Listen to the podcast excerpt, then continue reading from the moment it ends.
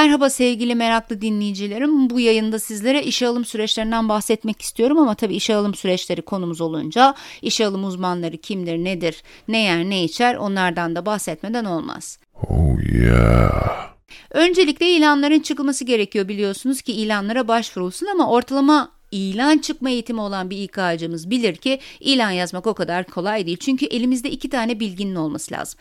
Birincisi öncelikle yılbaşında o senenin İK planlamasının yapılması gerekir. Yani nedir bu? İşten çıkma ihtimali olanların hesaplanması gerekir. Kimlerdir bunlar? Evlenme potansiyeli olanlar, hamile kalabilecekler, memnun olmayanlar ya da yönetimin işten çıkaracakları değil mi? Buna göre elde kaç kişi kalacak? Kaç kişiye ihtiyacımız olacak bunları belirlememiz gerekir. Bir planlama yapılması gerekiyor.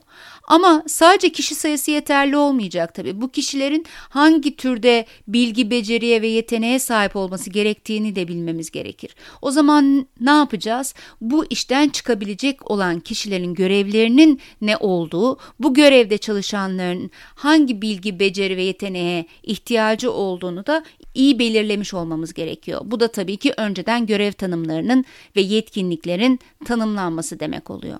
İşte bu bilgiler doğrultusunda hangi niteliğe sahip, kimlerin yedeklenmesi için personel alımı yapmalıyım bunu belirlemem lazım. Ondan sonra da ihtiyacı yönelik ilanları hazırlıyoruz. Bu ilanlar belirli kariyer sitelerinde ve şirketin sosyal medya hesaplarında yayınlanıyor. Daha sonra ilana yapılan başvurular inceleniyor, belirli kriterlere göre eleniyorlar, adaylarla iletişim kuruluyor, mülakata çağrılıyor, ön bir kurum kültürüne uygunluk mülakatından geçiriliyor. Daha sonra teknik mülakat için birim yöneticileriyle görüştürülüyor. Genel olarak şirketlerde özellikle insan kaynakları çalışanları kurum kurum kültürüne uygunluk, e, kişinin o işe uygunluğunu e, tespit ederken e, ikinci mülakatlarda birim yöneticileriyle yapılan mülakatlarda da daha çok teknik bilgi testleri yapılıyor. E, tabii her şirketin kendine göre süreci farklı ama özellikle bu mülakatların birkaç aşamalı olmasının sebebi dediğim gibi adayların kuruma yöneticilere ya da birlikte çalışacağı arkadaşlarıyla uyumu ne kadar bunu insan kaynaklarının belirlemesi gerekiyor. Daha sonradan teknik yeterliliklerinin de e, o işe uygun olması için birim yöneticileriyle görüştürülüyor.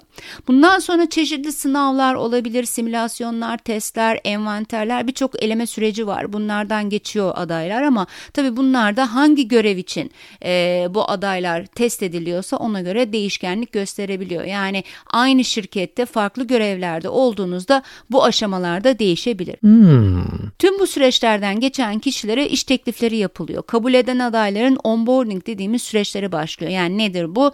Ne şirkettedir artık aday ne e, adaydır. Hani tam arafta kaldığı bir dönem.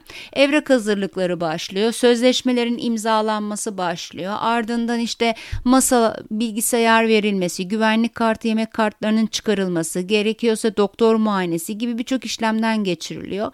E, bununla birlikte şirket içerisinde çalışacağı elektronik sistemler neler olacak, onların kullanıcıların açılması, yetkilerinin belirlenmesi gibi konularda da insan kaynakları çalışanları tüm bu e, süreçlerden kimler sorumluysa onlarla iletişim kuruyorlar. Daha sonra oryantasyon süreçleri yürütülüyor. Yani çalışanın asıl kadrosunda yer alabilmesi için geçen sürede yaptığı faaliyetler neler? Mesela bazı firmalara göre 2 e, veya 6 aylık deneme süreleri de onboarding olarak adlandırılabiliyor. Bu süre içerisinde çalışanlara ufak tefek hedefler veriliyor. Eğitimlerdeki davranışları gözleniyor ve 6 aydan sonra devam edip etmeyeceği kararı veriliyor. İşte bu işleri genelde iş alım uzmanları yapıyor. Özellikle mülakat teknikleri konusunda iyi eğitim almış olmaları gerekiyor işe alım uzmanlarının ve işe alım yaptığı firmanın yürüttüğü faaliyetleri de çok iyi bilmeli. Eğer firma tüm bu işe alım süreçleri için çeşitli yazılımlar kullanıyorsa onları kullanmayı da çok iyi bilmeli işe alım uzmanı.